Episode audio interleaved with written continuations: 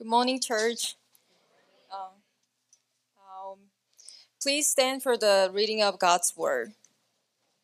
Today's passage is in the chapter um, Judges chapter 11, verses 29 through 40 on page 212 in the Bibles around the room. We'll be reading uh, the words in Korean today because we believe that God's kingdom includes all nations, tongues, and tribes.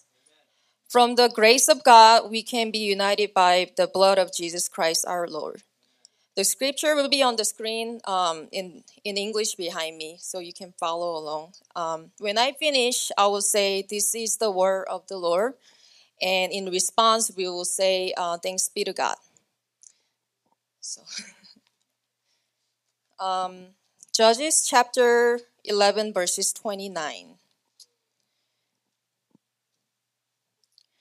이에 여호와의 신이 입다에게 임하시니 입다가 길르앗과 문하세를 지나서 길르앗 미스바에 이르고 길르앗 미스바에서부터 암몬 자손에게, 자손에게로 나아갈 때에 그가 여호와께 서원하여 가로되 주께서 과연 암몬 자손을 내 손에 붙이시면 내가 암몬 자손에게서 평안히 돌아올 때에 누구든지 내 집 문에서 나와서 나를 영접하는 그는 여호와께 돌릴 것이니 내가 그를 번제로 드리겠나이다 하니라. 이에 입다가 암몬 자손에게 이르러 그들과 싸우더니 여호와께서 그들을 그 손에 붙이심에 알로엘에서부터 민닛에 이르기까지 20성읍을 치고 또 아벨 그라민까지 크게 도륙하니 이내 이에 암몬 자손이 이스라엘 자손 앞에 항복하였더라. 이에 입다가 미스바에 돌아와 자기 집을 잃을 때에 그 딸이 소고를 잡고 춤추며 나와서 영접하니 이는 그의 무남 동녀라. 입다가 이를, 이를 보고 자기 옷을 찢으며 가로되 슬프다 내 딸이여 너는 나를 참담케 하는 자요 너는 나를 괴롭게 하는 자 중에 하나이로다. 내가 여호와를 향하여 입을 열었으니 능히 돌이키지 못하리로다. 딸이 그에게 이르되 나의 아버지여 아버지께서 여호와를 향하여 입을 여셨으니 내게 내게 행하소서 이는 여호와께서 아버지를 위하여 아버지의 대적 암몬 자손에게 원수를 갚으셨음이니라. 아비에게 또 이르되 이 일만 내게 허락하사 나를 두 달만 용납하소서. 내가 나의 동무들과 함께 산에 올라가서 나의 처녀로 죽음을 인하여 애곡하겠나이다. 이르되 가라 하고 두 달 위안을 보내니 그가 도, 그 동무들과 함께 가서 산 위에서 처녀로 죽음을 인하여 애곡하고 두 달 만에 그 아비에게로 돌아온지라. 아비가 그 서원한 대로 딸에게 행하니 딸이 남자를 알지 못하고 죽으니라 이로부터 이스라엘 가운데 규례가 되어 이스라엘 여자들이 해마다 가서 길르아 사람 입다의 딸을 위하여 나흘씩 애곡하더라. This is the word of the Lord. Um, let's pray. Heavenly Father, thank you for thank you that you have brought each one of us to here today. We gladly surrender our lives to you in worship and praise. Fill us with the knowledge of truth, give us the spirit of understanding, and teach us on how to obey your word. Give us the wisdom that comes from you so that we don't make any foolish decisions for our own good. Help us to pre- prepare for prepare our hearts to receive your message through Pastor Kyle. We pray in the name of our Lord Jesus. Amen. Thank you, Unju. That was beautiful. That was awesome. All right, please be seated. Well, good morning. My name is Kyle. If you are a guest with us, welcome to Living Stones. Uh, we are a church that uh, we love to admit that we're train wrecked people who need a good Savior. And so, if you are somebody who you know, like you need something, uh, welcome to the club. We're not a church that thinks we have it all together. We're a church that knows we need Jesus, and uh, we're thankful that He is a good Savior. So, we like the Bible because it tells us the story of Jesus. And we're in the book of Judges. And so, if you don't have a Bible open for that reading, grab one of the Bibles uh, from around the room, steal a Bible from your neighbor, and open up to uh, Judges chapter 10. We're going to cover Judges chapter 10, 11, and part of 12 today. So, a lot of scripture. And um, we're going to talk about the story of the judge named Jephthah. Now, throughout this book, uh, we've seen that this book is in the literary genre of a tragedy. So sometimes you read the Bible and you look, tell me how to live my life. This is not uh, this book. This book tells you how not to live your life. It's a tragedy. It shows us how bad things get when we do what is right in our eyes rather than what is right in God's eyes. And today, this is where it gets really dark. Because as we just read in our scripture reading, the judge Jephthah, who's supposed to be a leader that leads people to God, worships God as if he's one of the pagan idols and sacrifices his own daughter to them. So, let's have some fun. There's a fun game that I like to play at restaurants where uh, it's it's it's kind of like a game where you you call it guess their story. So you're sitting around the table. I don't know if you've any played this game, but you're sitting around the table with your friends, and you're like, "What's that guy's story?" And you make up this whole background of their story. You know, you know, he's here. He's just he's had a long week day at, at work, and oh, that guy over there with that girl. That girl's really not his wife. You know, they're just they're just out having a good time. And uh, you make up all this background about these people, but it's kind of unfair because you don't know them at all. And it's also unfair because if they start, like if the waitress came by and heard, like, well, that guy's cheating on his wife, and then started just treating him real crummy, like accordingly to your story, that would be very unfair. Um, you see, it's unfair to treat somebody different than who they really are. And that's the problem of what happens in the text today. Is God's people, Israel, started to adopt the views of how other people worshiped their false gods, and then they started to treat God, Yahweh, accordingly to that. And it was really unfair. And actually, it gets really ugly. So we're titling this sermon, The Tragedy of Cultural Assimilation. Because cultural assimilation is whenever you adopt views about God based on culture, not based on God's self revelation. And it's important for us as God's people to worship Him according to how He has revealed Himself, not according to who we think He is in our minds or who we think culture says He ought to be. We have to worship Him according to who He is. So that's the big idea. Worship the God who is, not the God who isn't. Worship the God who is, not the God who isn't. So as we flow through this huge chunk of text, we're going to look at four wrong views that the people of God had about God. Four wrong views. The first wrong view is simple God can be manipulated with outward religious cries. God can be manipulated with outward religious cries. Okay, we're to let's look at chapter 10, verse 1. If you're new to the Bible, um, the big verses or the big numbers are the ver- uh, chapters and the little numbers are the verses. So in chapter 10, verses 1 through 5, I'm just going to explain a lot of this story for the sake of time. This is basically what happens. Last week, we talked about the terrible judge named Abimelech. He was just, he was horrible, one of the worst guys in the Bible. But then, right after that, God sends another judge named Tola the son of Pula, son of Dodo. So Tola Dodo, that's his name. And he is one of uh, God's judges, and he says that God raised him up to save Israel. And it just shows us something about the little nature of God. Because after reading the story last week, we saw that, man, it looks like evil is reigning. But this story shows us that God will not let evil reign forever. One day, he will, continue, he will always continue to save. One day, he's going to come and save. And so God raises up another judge, and he judges and does well for 23 years. And Israel has a time of peace for 23 years. That's a long time. And then he dies, and another judge gets raised up, and Jair, the Gileadite, judges, and God grants peace again for another 20 years. 23 years. So 46 years of history go by in a little paragraph this big. So the thing is, though, is with the second judge named Jair, he's not as good of a judge. And we know this because he has 30 sons who ride on 30 donkeys. And uh, the Bible goes out of its way to tell us that little fact. They loved donkeys in their household.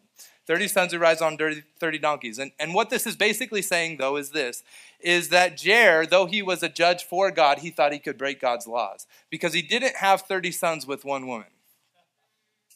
He had 30 sons with uh, multiple wives and concubines.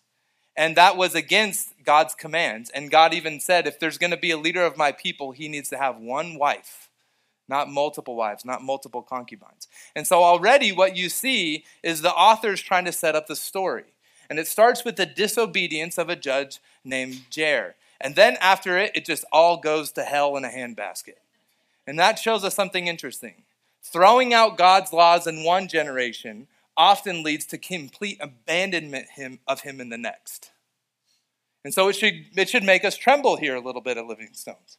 We ought not to be the people who are like, yeah, let's just throw out God's laws. Because if we do that, the good chance is, is with our kids' generation, they won't even want to worship him at all. So then we get to the situation. Verse 6, let's read it together. I'll, re- I'll read it, you can follow along. The people of Israel again did what was evil in the sight of the Lord, and they served Baals and Ashtaroth, the gods of Syria, the gods of Sidon, the gods of Moab, the gods of the Ammonites, and the gods of the Philistines. That's pretty bad. So, in all the other stories throughout the book of Judges, it says that Israel did what was evil in the sight of the Lord, and then they served uh, like one or two gods. Here, there's like dozens and dozens of gods that they just start worshiping. So it's like, you know, when you're like, yeah, you know, I, I had a bad day, I got a flat tire. Well, that's a bad day. But this is like, you got a flat tire, you got to work, you spilled coffee on your shirt, you got fired, you came home, you got in another car accident. Like, you, this is really, really bad. And that's where Israel goes. Really, really disobey, really, really abandon God. And because our God is like a jealous father who will not be okay with his kids running to some other gods and saying, Come here, daddy, like our God disciplines his people. And so uh, that's what he did. He hands his people over to another uh, country named uh, the Ammonites, and the Ammonites oppress Israel for 18 years. 18 years of oppression, 18 years of enslavement. And then Israel uh, decides that they want to cry out to God. So look at verse 10 with me of chapter 10. It says, And the people of Israel cried out to the Lord, saying, We have sinned against you because we have forsaken our God and have served the Baals. And the Lord said to the people of Israel, Did I not save you from the Egyptians and from the Amorites and from the Ammonites and from the Philistines? The Sidonians also and the Amalekites and the Maonites oppressed you, and you cried out to me, and I saved you out of their hand. Yet you have forsaken me and served the other gods. Therefore I will save you no more. Go and cry out to the gods whom you have chosen, and let them save you in this time of your distress. So you see what's happening here. So at first it sounds like in 10 they're doing really good. You're like, way to go, Israel, you got it. Because they're oppressed. 18 years come by and they're like, you know what? We need to cry out to God. And so that's what they do. And so it looks good. They have all the right words, but they have the wrong heart. It's easy to cry out to God with the right words, but to not really want Him in your heart. And that's what's going on. You see, that's what manipulation is. Manipulation is when you use your emotions and your actions to try to control another person to get them to do what you want, but you're not really interested in that other person. And that's what God was noticing about Israel, is, is they were crying out to God with all these religious things, these religious outward cries, but they didn't want to give him their heart. They were really just sorry that they got caught. They really weren't sorry that they'd been running away from him. It's like the high school student who gets caught for sneaking out. And the parents say, okay, well, we're taking your car. And then they just lose their mind. No, please don't take my car. Like, I'll do anything. I'll do chores for, you know, I'll, I'll mow the lawn and take out the trash. I'll do all my sister's chores for three weeks. Like, just please don't take out my car. They're really not upset about the fact that they've hurt their parents' heart. They're just upset that they're going to get consequences.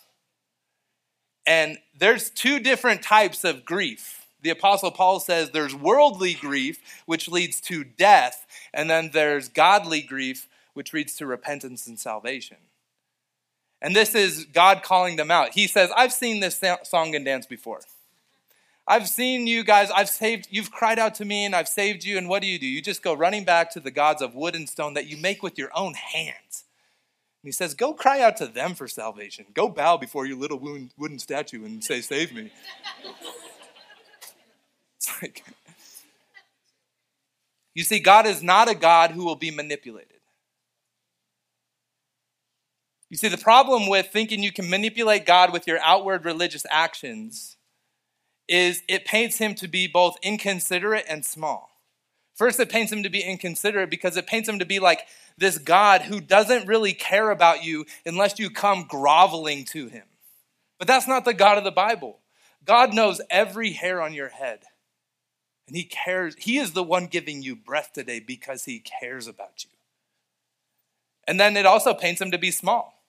Like somehow through our little religious cries, we can get him to do whatever we want. It's like we think we can have God wrapped around our finger. Like if you've ever raised daughters, you know how this can happen to you as a father.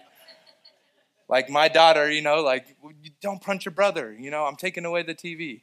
No, please. And then she comes and crawls in my lap and she looks at me and then she cries. And I'm like, okay, well, whatever you want, baby, I'll give it to you.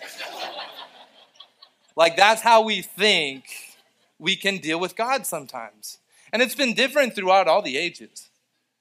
Right before the time of the Reformation, there was self flagellation. You would sin and you would want God's favor. So you would take whips and you would just beat yourself and beat yourself and try to show God how sad you really were so that He would eventually give you favor. Or you'd give Him money, or you'd say 15 Hail Marys, or you would do something to try to earn God's favor. And God is not interested in that. He is interested in your heart. We cannot manipulate God with our outward religious cries. And so He calls it out. And so I wonder what ways have you been trying to do this? What ways have you been trying to thinking that you need to do certain things, and then once you do those things, God will start paying attention? You, don't, you need to be comforted that He's far more considerate than you think. And He's also far more powerful than you think, and He will not be manipulated. And so the cool thing happens is when God calls them out in verse 15 and 16, they actually truly repent. So look at verse 15. And the people of Israel said to the Lord, We have sinned. Do to us whatever seems good to you, only please deliver us this day. That's true repentance. Saying, God, fine, you know what? We really have sinned. Do to us whatever you seem uh, is good. And it says, So they put away the foreign gods from among them and served the Lord. If you're looking for a verse to highlight in your Bible, highlight that verse. They put away the foreign gods among them and they served the Lord. And then what it shows us is this it says, um, and he became impatient over the misery of Israel. Now, I love this because it shows us the character of God. It shows us how considerate God really is, even when we think he's not. It says that he, uh, grew impatient over the misery of Israel. This is the author's way of saying God's about to do something awesome. But notice what it's based on. It's not based on the sincerity of their repentance, it's based on the intensity of his love. And that's what salvation is, church. Salvation is based on the intensity of God's love, not the sincerity of our repentance. Hallelujah, because we're a mess. So we've got to remember, we can't manipulate God. That's the first wrong view about God.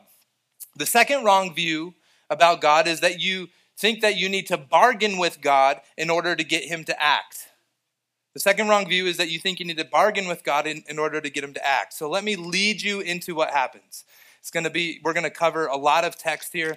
It's all a bunch of stories, so I'm just going to explain the story and then uh, I'll we'll get into the text again. So in verse 17 and 18, what happens is the Ammonites come up against Israel to make war against Israel. And Israel says, This sucks because we don't have a good warrior with us. Who's going to save us? And in verse 11, chapter 1, verse uh, 1 through 3, there's this warrior that we meet named Jephthah. Now, he's a mighty warrior, but the thing about him is he doesn't know who his mom is because his mom, well, his mom is a prostitute.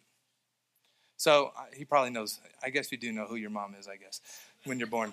So his dad is Gilead, his mom's a prostitute, and uh, his brothers kick him out of the house because they say, You're really not one of us. We're not going to share inheritance with you. You don't have a place with us. You're the son of a prostitute. Get out of here. So he goes away to live in a far off country named Tob.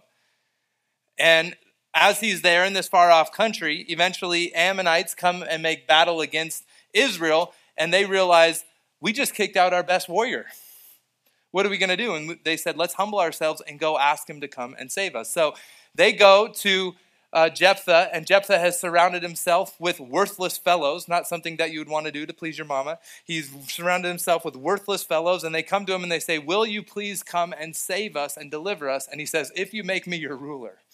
And they say, Okay. And so then he comes back, and he comes back to Gilead, and he says, I'll be your ruler. He, he gets a house where he starts to rule and then he gets ready to go to war with the Ammonites. But first, he tries to stop the war by reasoning with them. And in verses 12 through uh, 28, it's this long history lesson in which he goes to the Ammonites and he says, Hey, why are you trying to kill us? And they said, Because you took our land. And then he goes through a bunch of history and says, No, we didn't. This was our land. It's not your land. So it's basically like this. Let's say that Jephthah was a Nevadan and uh, the Ammonites were Oregonians trying to take us over with all their hemp and tie dye. They were going to come at us. and they were coming at us, and uh, we sent Jephthah to them and we said, Hey, we want, you know, he, he says, Why are you coming and trying to attack us? And he said, and they, the Oregonians said, You took our land. And Jephthah says to him, No, we didn't take your land. This land belonged to another group of people, the Amorites and we tried to pass through, and they didn't let us, and they made war against us. And so God gave us this land.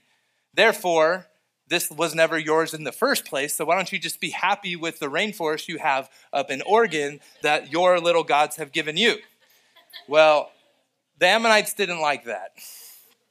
And so they made war against Jephthah and Israel. And so Jephthah needs to assemble the troops to go to battle. And look at verse 29. Then the Spirit of the Lord was upon Jephthah, and he passed through Gilead and Manasseh and passed on to Mizpah of Gilead, and from Mizpah of Gilead he passed on to the Ammonites. So, first of all, in verse 29, it says, The Spirit of the Lord was upon him. The author is going out of his way to say that God is with Jephthah in a special way. But God is with him, and Jephthah doesn't really believe it. And then this is where it gets really bad. Look at what he says. And he made a vow to the Lord and said, If you will give the Ammonites into my hand, then whatever comes out of the doors of my house to meet me when I return in peace from the Ammonites shall be the Lord's, and I will offer it up as a burnt offering. So, what he says is, whatever comes out of my house first after we have victory, I'm going to give it to you as a burnt offering. Now, if you look at in the original language, it's not whatever comes out of my house, it's whoever comes out of my house first. You see, what he's doing here is he's adopted the views. This is, this is the true tragedy of cultural assimilation. He's adopted the views of the foreign idols around him that say if you're going to go to war and you need a victory in blood, you got to satisfy that God with blood, blood for blood. You have to bargain with God if you want him to act. And here he says, I'm going to do a human sacrifice Whatever comes out of my house first. He most likely thought it was going to be a slave that would come out to greet him with his horses and, and take care of him. He was thinking, I'm going to sacrifice one of my slaves because this is a bad situation and we need God to act. And you see, this is where we gain the wrong view of God from him. That he thought he needed to bargain with God in order to get him to act. And what the problem with this is it's treating God like he's a prostitute. Because when you deal with a prostitute, you say, you have services I need, and I'm willing to pay whatever you want. And that's how Jephthah was treating God. It's a business transaction. You see, but the, the, the, Bible tells us over and over and over again that God is not a fellow businessman that you need to tran- do transactions with in order to get what something from him. God is a shepherd who takes care of his sheep. And sheep don't bargain with their shepherd. they follow him and trust him. And you see, I want you to notice that the reason Jephthah bargained with God is because he forgot that God's Spirit was already with him. And that's when we bargain with God too. We bargain with God whenever we forget that God is already with us, whenever we think that God is already for us. We, when we forget that, we start to make bargains with God. Now, I'm assuming that your bargains with God are not as intense as this human sacrifice. And I'm hoping I'm right on that. but we do bargain with God, don't we? We think that we have to do things in order to get Him to act. I remember when we were, you know, we, we We think if I just give and I serve and I lead and I do the right Christian thing, then God needs to give me what he wants. And you know how you can tell when you're doing this? Is when you get mad at God when you're doing all those right things and he's not holding up his end of the deal. I remember when we were trying to get pregnant for like 16 months. It'd been a long time and we just couldn't get pregnant. And I remember talking with my wife, Amanda, and she was just like, I God owes me. Like we've been doing all the right things. We're serving, we're giving, we're loving people, we're opening up our lives. And I look around and I see all these other ladies getting pregnant, and they're not doing a dang thing. What had we done there? We had adopted a view that God owes us. And we have adopted a view that we think that if we bargain with Him, if we do certain things for Him, then He has to come through for us. And that's a problem because it paints your relationship with God to be like a business relationship. But that's not how God works. God is a good shepherd, and anything that comes into your life, good or bad, is there to shape you and guide you to be a better person for Him and to be closer with Him. All things. And so, how are you bargaining with God? How have you said, made vows to God like, I'll give you what I want. I'll, I'll, I'll, I'll go on this mission trip across the world if you just do X, Y, and Z for me. This is an invitation for you to not do that and to say, I'm sorry, and to start trusting your Lord because he's a good shepherd. That's the second view, bargaining with God to get him back. The third wrong view is that we think sometimes that God is rigid and has no room for compassion. And that's what's about to happen here. So basically, in verses 32 and 33, he goes out. Jephthah leads the Israel army, and they have a great victory. They conquer 20 cities, which is really impressive considering that Israel had been oppressed for 18 years. So, this is a bunch of slaves fighting warriors, and they have a great victory conquering 20 cities.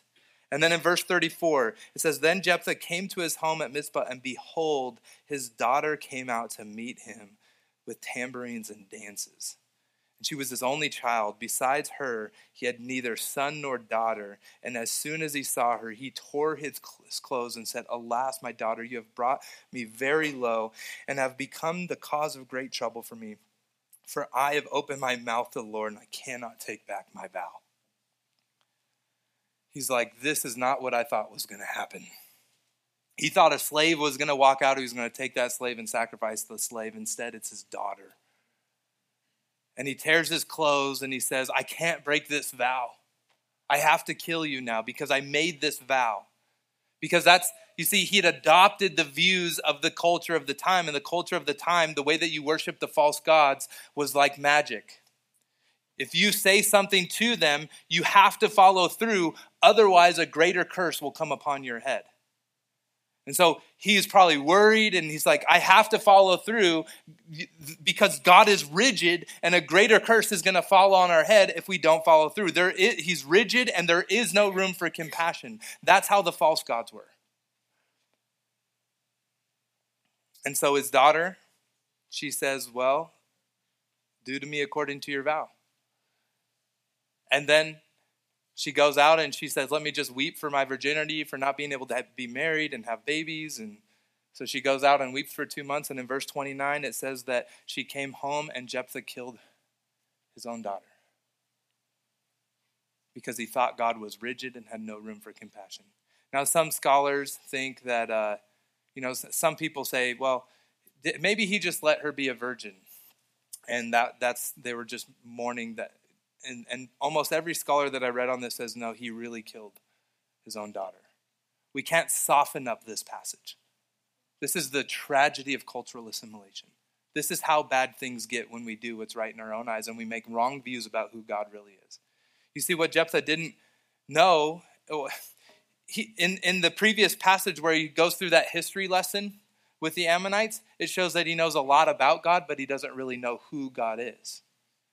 In Leviticus chapter 27, God gave an, uh, an allowance. He said, if, if anybody makes a vow that's too great for them that they can't keep, they can come to one of the priests and the priest will give them mercy. And God was never pleased with child sacrifice in the first place, ever. You might say, well, what about the story of Abraham?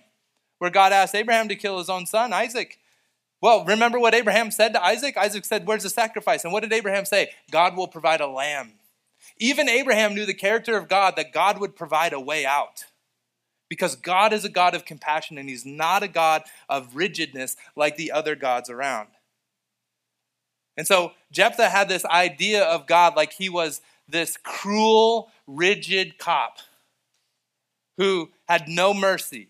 Imagine you were driving to the hospital because your, uh, your son just got really hurt, got in a, a, bad bicycle accident, and was about ready to die on their last breath. And so you, you don't have time to call an ambulance, so everybody gets in the car and you're rushing to the hospital. And then a police officer gets in behind you and pulls you over, and you think, great, the police can escort us to the hospital. And the police officer comes by and says, uh, why were you speeding? You say, my son's about to die. We don't have time for the ambulance. We just need to get to the hospital. And says, well, rules are rules. Shouldn't have been speeding. I'm going to go write a ticket. Like, that's pretty rigid and cruel. That's the view that Jephthah had of God. Rules are rules. No, no room for grace, no room for compassion, no room for mercy, no room for my heart. And, and really, when you have a view of God like that, you will fear him, but you'll never love him. You'll, you'll want him from a distance because you don't want him to curse you, but you'll never want to be close with him.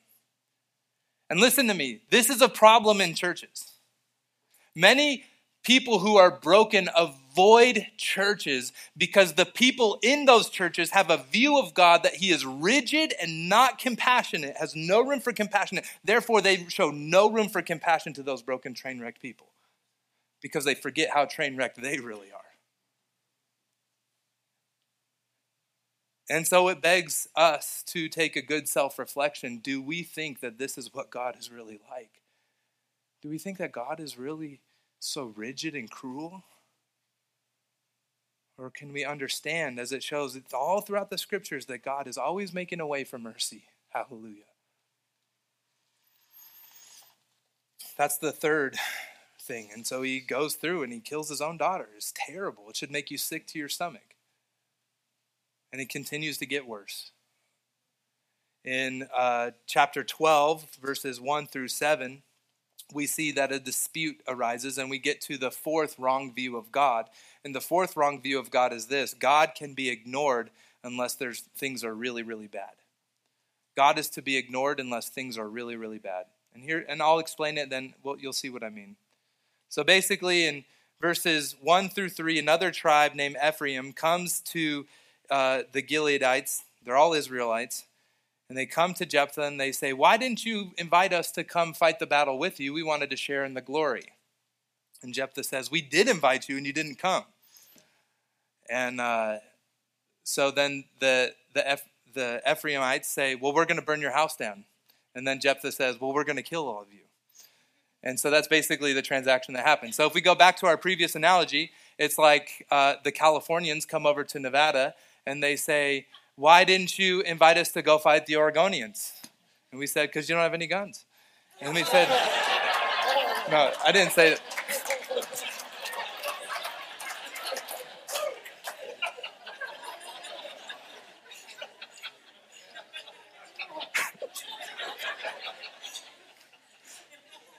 No, he really said, Jephthah says, We did, but you didn't want to come and help. And they said, Well, we're going to burn your sagebrush house down. And we say, well, we're going to kill all of you. And so then what we do is we capture, you know, we capture Donner Pass. We capture, we capture the, the transition, we capture the border. And what goes on to happen is kind of silly, but also terrible. Um, it says in verse 5 the Gileadites captured the fords of the Jordan against the Ephraimites, and when any of the fugitives of Ephraim said, Let me go over, the men of Gilead said to him, Are you an Ephraimite? When he said no, they said to him, Then say Shibboleth. And he said Sibboleth, for he could not pronounce it right. Then they seized him and slaughtered him at the fords of the Jordan. At that time, 42,000 of the Ephraimites fell. So we capture, it's like this we capture the border, and the way that we tell the difference between uh, Nevadans and Californians is like, you know, they say the word creek wrong. They say crick instead of creek. And so uh, they want to come over there to say, I'm from Nevada. I was just over visiting some family. And we say, okay, we'll say the word creek. And they say crick. And dead on the spot. and that's essentially what happens. This is a civil war. 42,000 people. Imagine what would happen to social media if 40 if Nevada killed 42,000 Californians at the border. Like this would be worldwide news.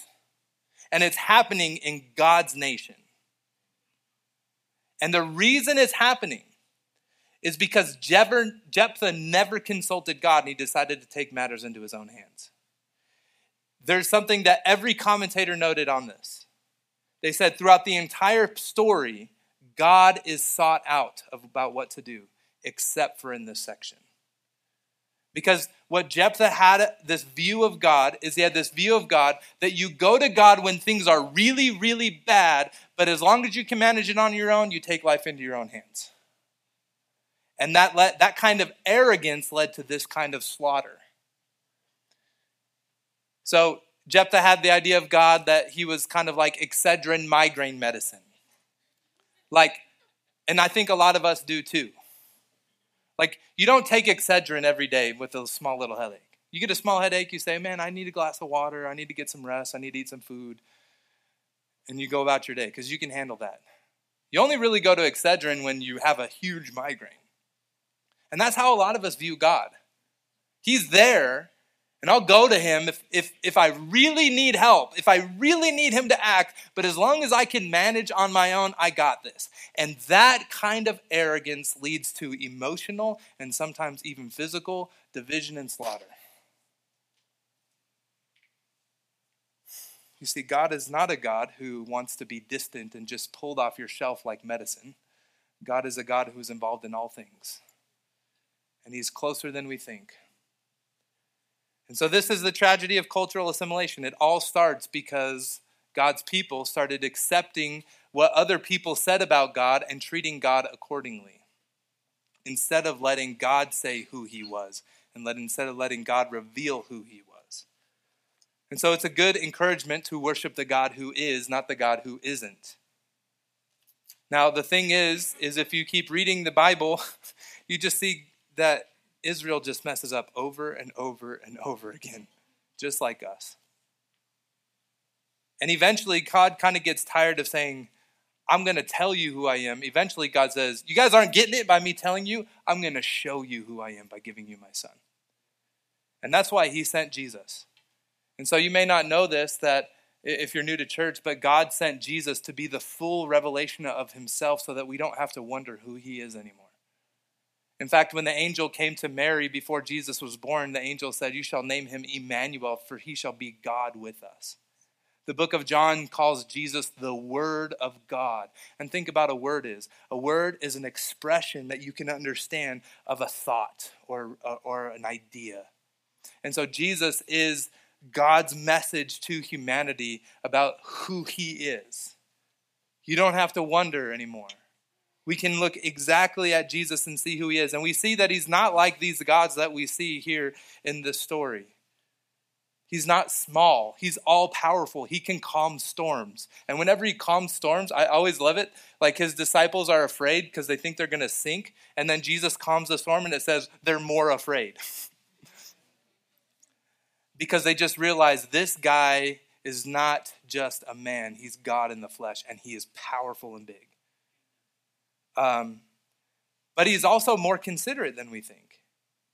Because everywhere he went, broken people flocked to him. Said about him that a bruised reed he would not uh, crush and a smoldering wick he would not put out. You can come to him when you are hurting because he's considerate. Um, and he's not here to make a business deal with you. he never was. Even when he died on the cross, it said, while we were still sinners, Christ died for us. He's a horrible businessman if that's the case. He died for us when we have nothing to give him in return. He just wants us. And he's totally just, but he also provides compassion and he always makes a way.